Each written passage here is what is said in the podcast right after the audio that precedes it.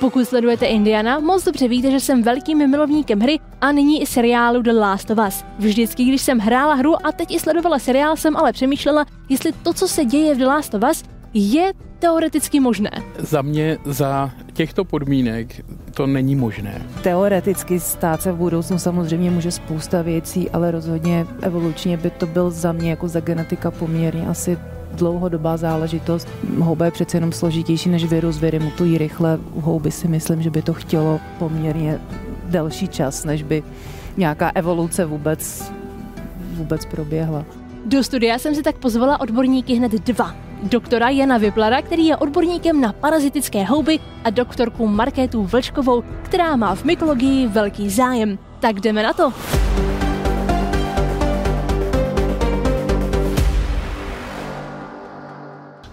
True, fungi cannot survive if its host's internal temperature is over 94 degrees. And currently there are no reasons for fungi to evolve to be able to withstand higher temperatures. But what if that were to change? What if, for instance, the world were to get slightly warmer? Well, now, there is reason to evolve. One gene mutates and an Ascomycetia, Candida, ergot, Cordyceps, Aspergillus, any one of them could become capable of burrowing into our brains and taking control, not of millions of us, but billions of us.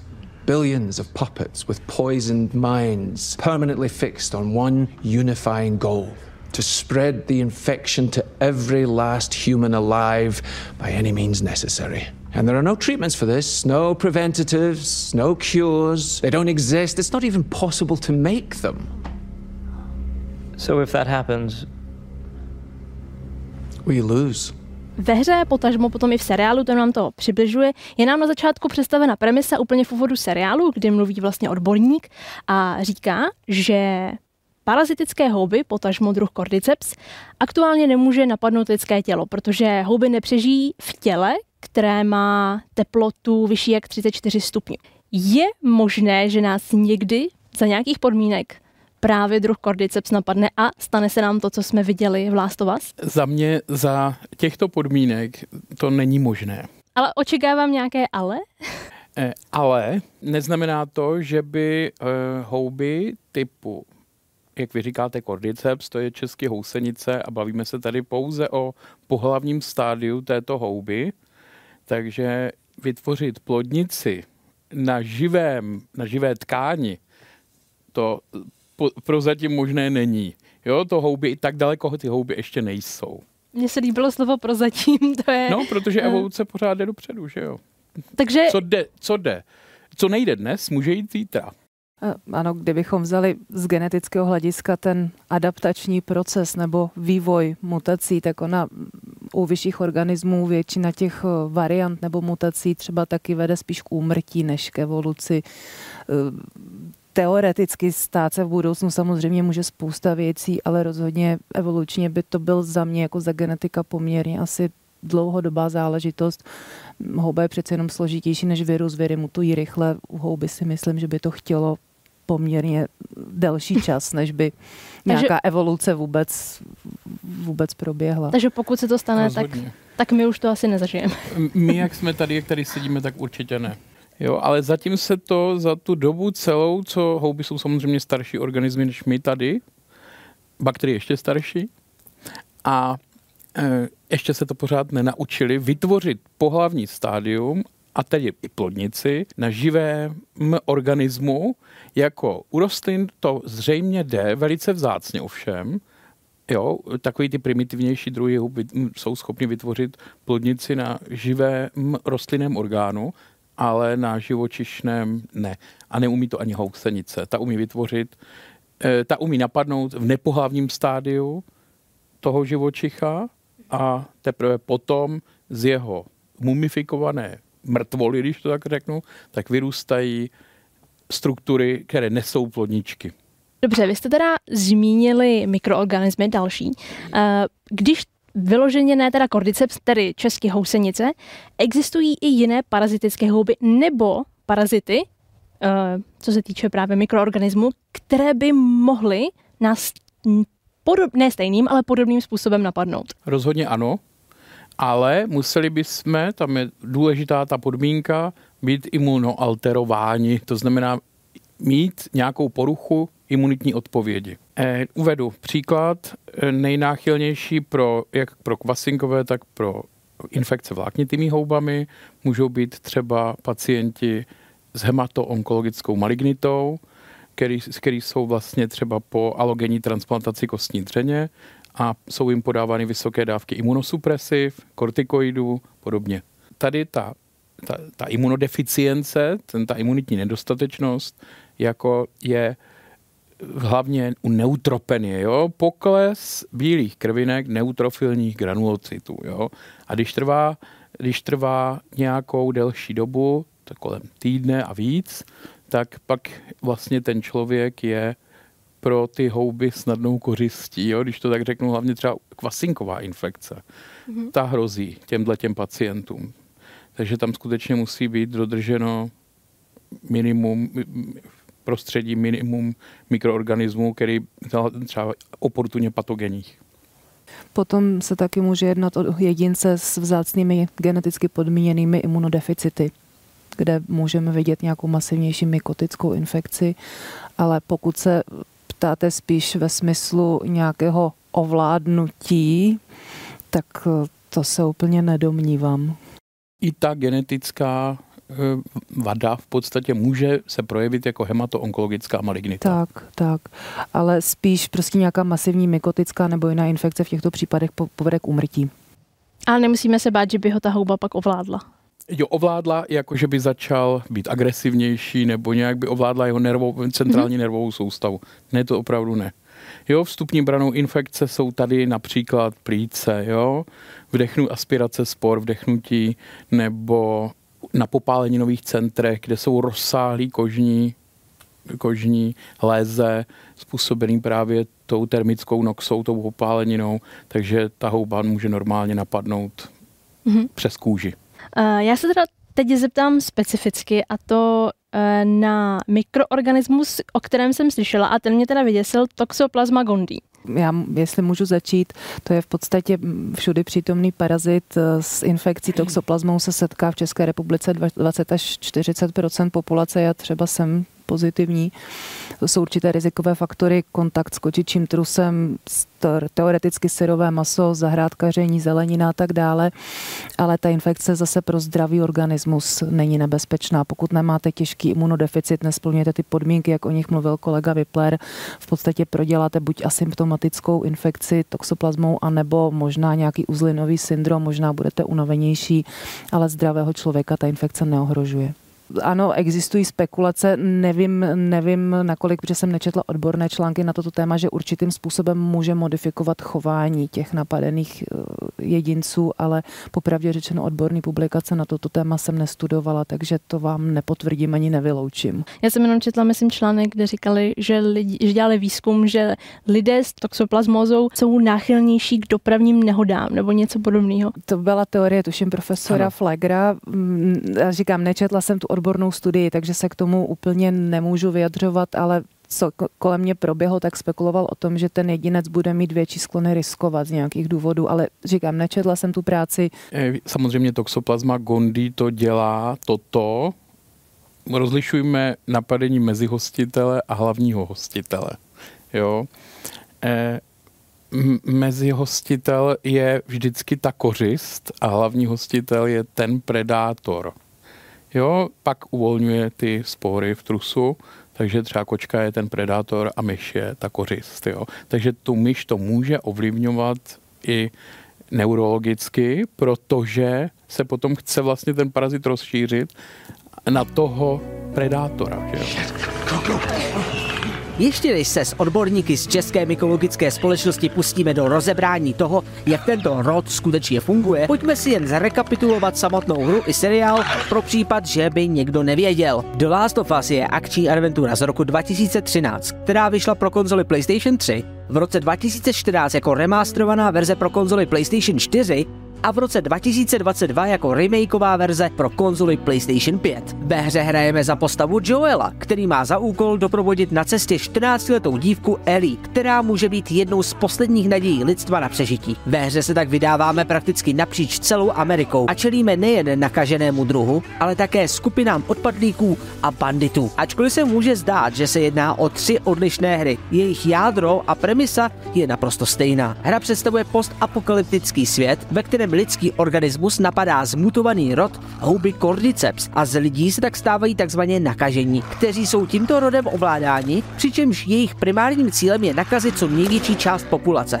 Titul obdržel samé pozitivní ohlasy a proto také v roce 2020 vzniká pokračování se stejnojmenným názvem a o další 3 roky později i seriálová adaptace na platformě HBO Max. Seriál po vzoru hry sklízí převážně úspěch. Kritici i hráči označují seriál za jednu z nejlepších adaptací, která byla kdy vytvořena, a to i navzdory faktu, že se seriál nebojí sem tam udělat změny či některou část vypravování poupravit i dokonce vynechat. The Last of Us si tak získalo přízeň nejenom hráčů, ale nyní i popkulturních nadšenců. Dobře, takže zažehnali jsme zatím apokalypsu. Já bych se teďka přesunula teda k samotné té houbě nebo druhu Cordyceps a parazitickým houbám, protože víme, že tenhle druh v přírodě je. A mě by zajímal, jak dneska existuje, protože co víme, tak vývojáři hry si z toho brali inspiraci. Takže jak ve skutečnosti v přírodě funguje rod Cordyceps? Jednoduše. Jo, v podstatě spora, která je nepohlavní, napadne mravence buď traumaticky, to znamená, že spora vyklíčí vifu. A buď se do toho mravence dostane traumaticky, čili proroste tím exoskeletem chytinovým, anebo mezi články se dostane a proroste prostě skrz tu kutikulu, anebo je tím mravencem pozřena.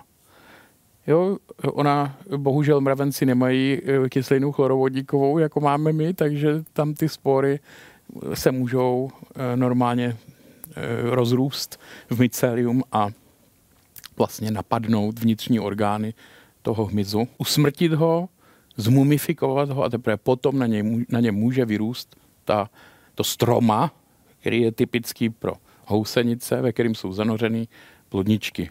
To znamená, pokud jsem to pochopila správně, že ta houba na toho mravence nemá příliš vliv předtím, než ho usmrtí, nebo má? Například, když se zeptám, ve hře, když je nakažen ten jedinec, tak se pak chová agresivně. Chová se například mravenec agresivně? Čili vy chcete vědět, jestli má vliv na jeho nervovou soustavu? Ano. Ne, nemá. Jo, ona ho vlastně udusí, ona mu proroste vlastně dýchací soustavu. Pak ho vyplní úplně celýho, takže je z něj prostě mumie. Ale pokud by existoval zombie, tak by asi to takhle jako fungovalo, ale zatím nebylo prokázaná existence. Je nějaký účinný způsob, jak se právě druhu Cordyceps zbavit? Třeba i jak by sami mravenci se mohli proti téhle hrozbě ochránit, protože například pro kontext ve hře se využívá samozřejmě oheň a výbušniny. Tak to asi zabere, ale zbavíte se i toho mravence. No samozřejmě. Je ještě nějaká jiná varianta? Určitě. Každý živočich má nějakou svoji imunitní odpověď, která inhibuje růst té houby. Může se stát, že to vlastně ten živočich ten imunitně zvládne a potlačí růst té hyfy. Jo, ale pokud to není masivní napadení. Jsou houby schopny nějakým způsobem myslet a komunikovat? Protože ve hře i v seriálu je třeba často naznačováno, že například, a to speciálně v seriálu, mají houby kolektivní mysl. Rozhodně ano. Jo, rozhodně ano. Dokonce, pokud se teda bavíme o jedné genetě, to znamená o jednom organismu, který prorůstá nějaký substrát, což může být mrtvé dřevo, živé dřevo, v případě mykorizní houby můžou být dokonce i několik stromů osídleno jednou partnerskou houbou pro ty dřeviny tak ty samozřejmě komunikují mezi sebou i s jinými a s tou rostlinou samozřejmě. A dokonce u rostlin je třeba zjištěno, že když jsou napadeny, dejme tomu nějakým parazitem, jako je třeba mšice, tak oni dokážou perfektně rozpoznat, která mšice to je a zavolat na jejího predátora biochemicky, jo, aerosolem a cíleně třeba přiletí slunečko sedmitečné, několik jako populací slunečka sedmitečného a ty mšice zlikviduje. Jo, takže zrovna tak to funguje i u těch hub.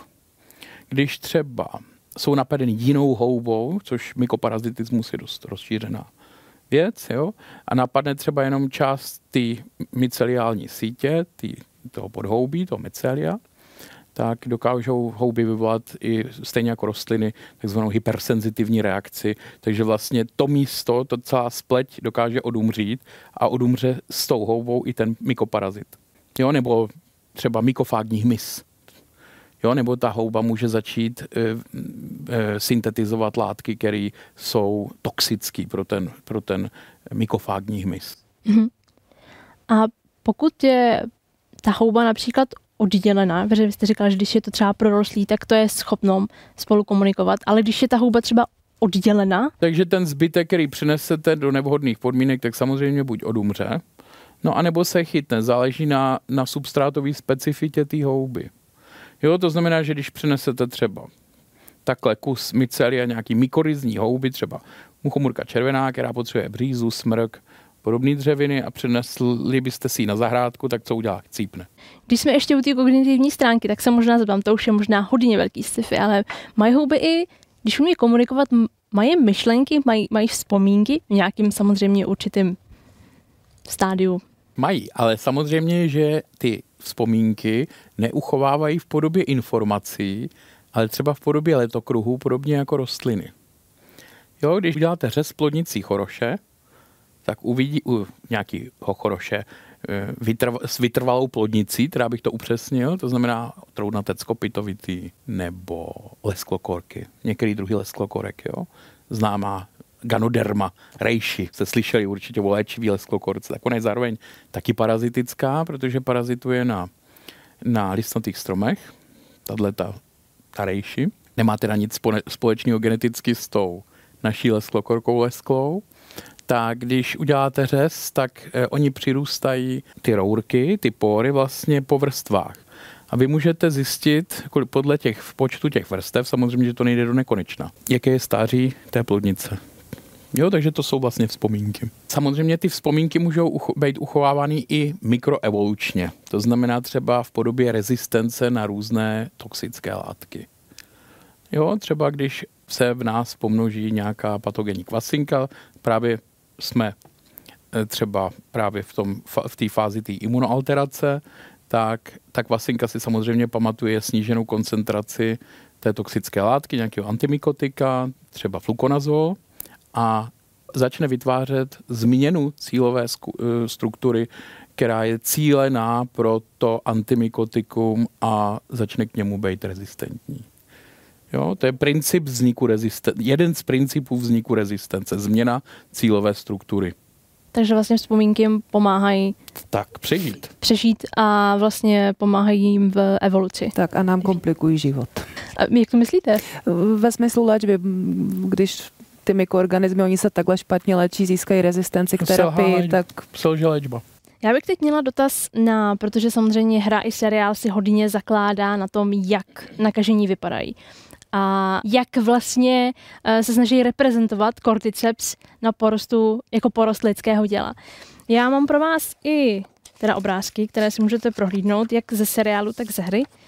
A zeptala bych se vlastně, jak ta vizualizace je teoreticky blízká tomu, jak roste a jak se mění právě cordyceps. Tak cordyceps samozřejmě takhle vůbec nevypadá, protože cordyceps většinou mívá kijovitý tvar. To bývají takové kijovité struktury a v té rozšířené části horní bývají právě zanořeny plodničky. Může vypadat jako palička na buben třeba. A přirovnal by se ten třeba k jiné, teda parazitické houbě, když se na to podíváte? Já kolegyně říkala sírovec, jo, chorošovitá houba, ale ta bohužel nenapadá teda živočišnou tkání. To je dřevní druh. Chápu, teď se bavíme pouze o té vizualizaci. Takže teoreticky inspirace tam nějaká je třeba i z jiných. Ano, i co jsem viděla některé další, tak spíš to připomíná nějaké dřevokazné, chorošovité druhy, než teda housenice. Řekněme, že smísili víc věcí dohromady z toho mykosvěta. Jako takhle se to fakt neprojevuje, jo. Vy jste, já nevím, jestli jste někdy viděla člověka napadenýho mykotickou infekcí, ale pokud to je vážná infekce, tak ten člověk spíš jako leží na posteli, a jinak byste, na něm nejsou pozorovatelné nějaké změny. Jo? Ale v případě dermatofytů, tak se dělají kruhový léze na kůži, který šíleně svědě. Jo? A jinak ale jako nic, nedělají se takovýhle struktury. Jedině, když třeba vstupní branou je nějaká rozsáhlá léze, tak se která může způsobit hyperkeratózy, otoky, to jo. Ale květákovité útvary přímo takhle tohoto rázu teda fakt ne. A je třeba teda jiná houba, která by byla tomu bližší? Kdyby se vás zeptali třeba tvůrci hry, jakou houbu by měli použít pro tuto teorii? Jako dal bych mu asi návrh, že a inspiroval bych se třeba rodem Entomophthora, mizomorka, a tak ta moucha zůstane vlastně přilepená díky tomu miceliu těch hifových tělísek na okně a zůstane tam mrtvá a kolem ní to prorůstá. Jo, že vlastně zůstala vlastně na zdi a jenom jako taková socha prostě přilepená tím miceliem, který vlastně vytváří úplně jako pavučiny, roste to dolů, v podstatě jako dřevomorka a zůstane to tam. Jo, a ten člověk je vlastně prorůstá to zevnitř. Akorát už se z něj asi nestane zombík. Ne, to nestane. To nestane. Počátky a šíření infekce je velké téma, jak pro hru i seriál, přestože na to obě díla nahlíží odlišně. Ve hře se ve skutečnosti nedozvídáme přímý původ infekce. Jediné, co mohou pozorní hráči zachytit, je informace, že nákaza se začala šířit v Jižní Americe a je spojená s infikovanými plodinami. Seriál je v tomto případě konkrétní a infekci zasazuje do Jakarty v Indonésii. Houba zmutovala v rámci globálního oteplování a k široké populaci se dostala skrze mouku. Jak už jsme zmiňovali v našem videu o detailech ze seriálu, Joel i jeho dcera Sarah by se bývali také nakazili, kdyby jim zrovna nedošla směs na palačinky nebo kdyby si Joel nezapomněl koupit dort. Zatímco tak původ infekce je velmi podobný, ve hře i v seriálu samotné šíření se odlišuje. Lidský organismus se může ve hře nakazit nejčastěji kousnutím od nakaženého jedince či spórami ve vzduchu v místě s vysokou koncentrací spór. Ve hře se tak nakažení následně vyskytují v různých stádiích od ranera, klikra, stalkera, bloutra a v druhém díle i šamblera. Seriál z roku 2023 od HBO zanechává šíření infekce skrze kousnutí, ale spory nahrazuje úponky vyrůstajícími nakaženému z úst. Naopak po vzoru hry zde najdeme stejná stádia nakažených, i když v mnohem menší míře. Takže já bych se teď přesunula na šíření hub, protože například v seriálu, seriál i hra to zpracovává trošku odlišně. Začněme seriálem, protože ten je čerstvější. Seriál nám představil teorii, že právě tahle houba se rozšířila moukou. Nebudu vám říkat detaily, ono to je takový složitější, ale jednoduše moukou se dostala k lidem a tím se jakoby rozšířila. Je možný, aby se houba, tato i možná jiná parazitická, šířila takovou sypkou potravinou? Ne. Jo, alimentární přenos hub se neděje, pouze toxinózy, takže nějakou otravu si umím představit. Námelem třeba. Třeba, jo. Námel, takový klasický příklad je námel, který se dostane do obilovin, hlavně do žita teda, a umele se s moukou. Jo, a ta houba je toxická, ona přeměňuje semeník té rostliny v podstatě v takový nádor.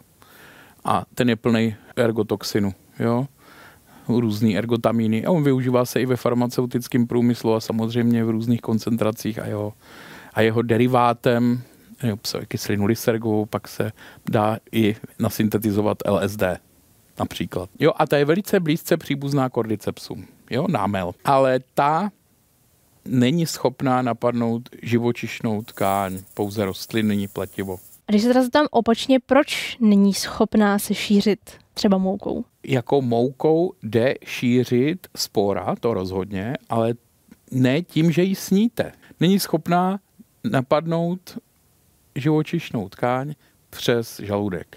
Jo, jedině otrávit ten organismus může, jo. Tak to jste mi hezky nahrál, to se totiž rovnou můžu přesunout k právě sporám, protože hra víc pracuje s situací, kdy se tahle houba šíří právě spory, třeba na hodně koncentrovaných místech. To je tedy možné? V podstatě ano. Jo, je to pravda, že aspirace spory může vést k přenosu, může vést k nakažení. Jo, teoreticky, když si představíme imunitně oslabeného jedince, například HIV pozitivního v posledním stádiu, tak aspirací spor, nějaký definovaného množství spor, který je u každého jiný, tak skutečně může způsobit infekci.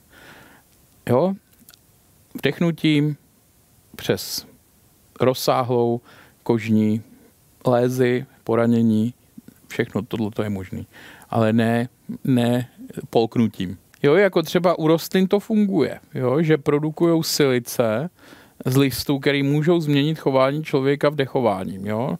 Nakonec se to děje třeba v případě kadidlovník to třeba umí, jo, tyhle ty boswellie. Nakonec i máta, jako může zlepšit náladu, že jo, ten mentol. Jo, ale u hub jsem to zatím...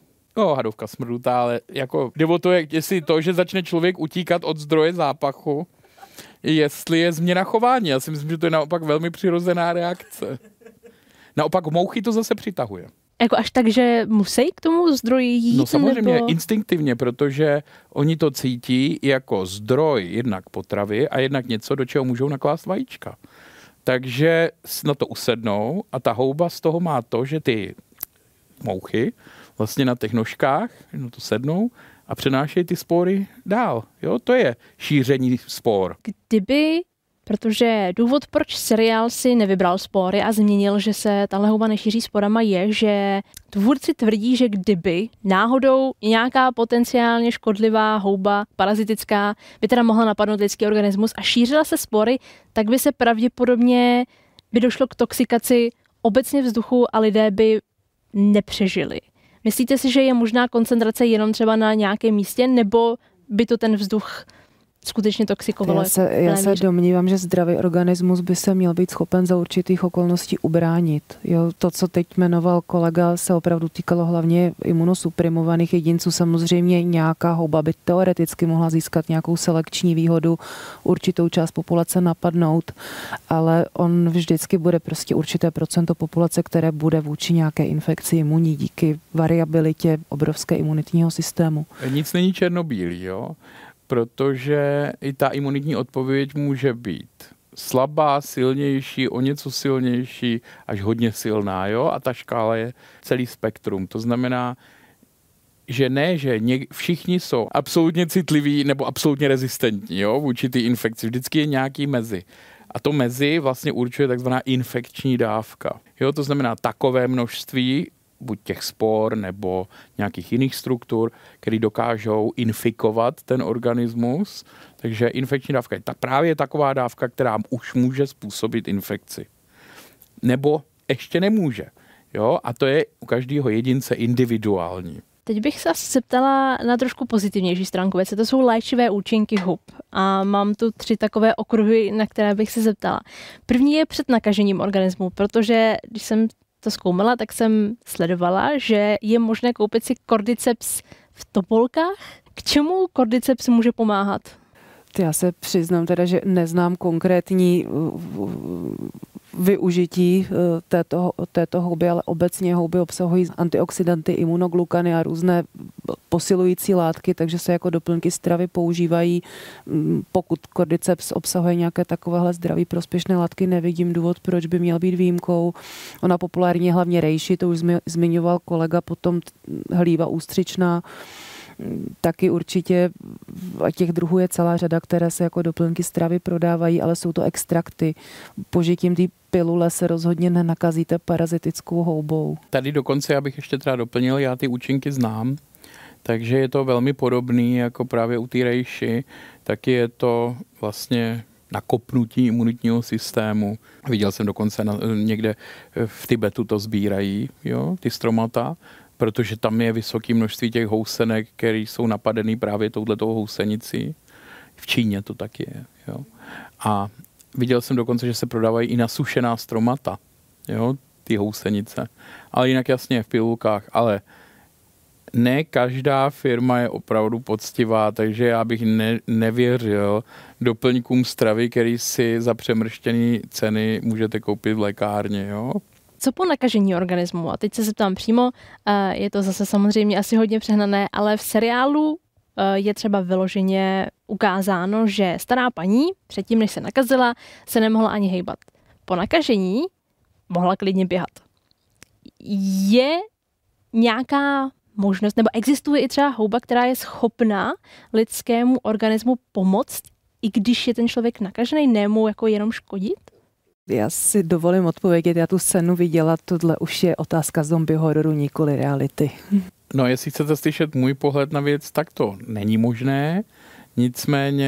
Nicméně léčba určitých chorob autoimunitních může teoreticky být, ten klinický obraz může být zlepšen právě aplikací toho, dočasnou aplikací toho parazita, jo, jestli mě rozumíte. To ano, ale tady babča vyskočila z křesla. Jasně, tak takhle to je jasný, jo.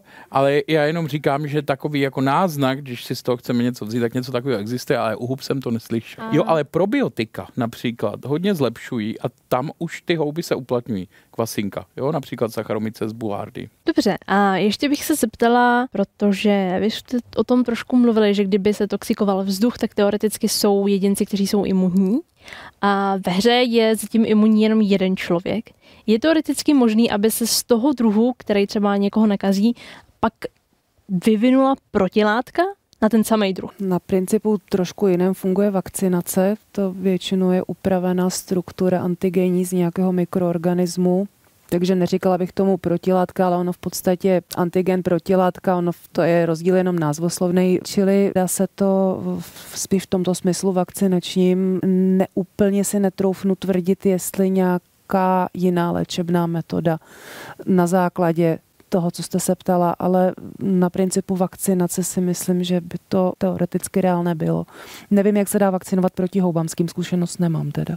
Teďka mě nenapadá žádná konkrétní možnost vakcinace proti nějaké mykotické infekci. Jo.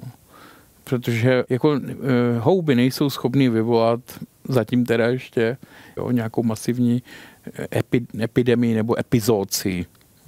Epizócie je to samé, co epidemie, akorát je u zvířat. Takže se možná ještě se tam dá se preventivně ubránit nějaké mykotické nákaze, že ještě než ji člověk získá nebo prodělá? Dá.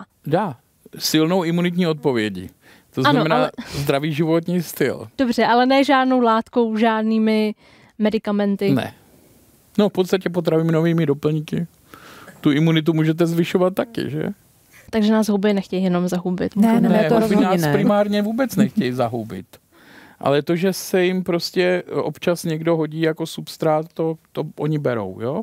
Ale jinak samozřejmě jsou substráty, které jsou pro ně snadněji utilizovatelný, jako jo, se snažnějším využitím, jako zdroj živin a uhlíku hlavně. Tak dobře, to je, myslím, všechno, aspoň z mé strany. Já vám moc děkuju, že jste přijali pozvání a doufám, že jsme divákům zodpověděli na všechny otázky a tedy i na to, že The Last of Us nás pravděpodobně v brzké době nečeká. Děkuji teda Markétě Vlčkové a panu Janu Vyplerovi za přijetí tohoto pozvání a děkuji za rozhovor. My jsme rovněž rádi dorazili. Děkujeme za pozvání. Víte, že tohle byl můj první rozhovor, který jsem vedla takhle, česky a ještě s odborníkama? Jak mi to šlo a jak se vám rozhovor líbil, to nám můžete napsat už teď do komentářů pod videem a dát případně i like a odběr. My ještě jednou děkujeme doktoru Vyplerovi i doktorce Vlčkové, že dorazili a poskytli nám tyto skvělé odpovědi. U dalšího videa zase ahoj!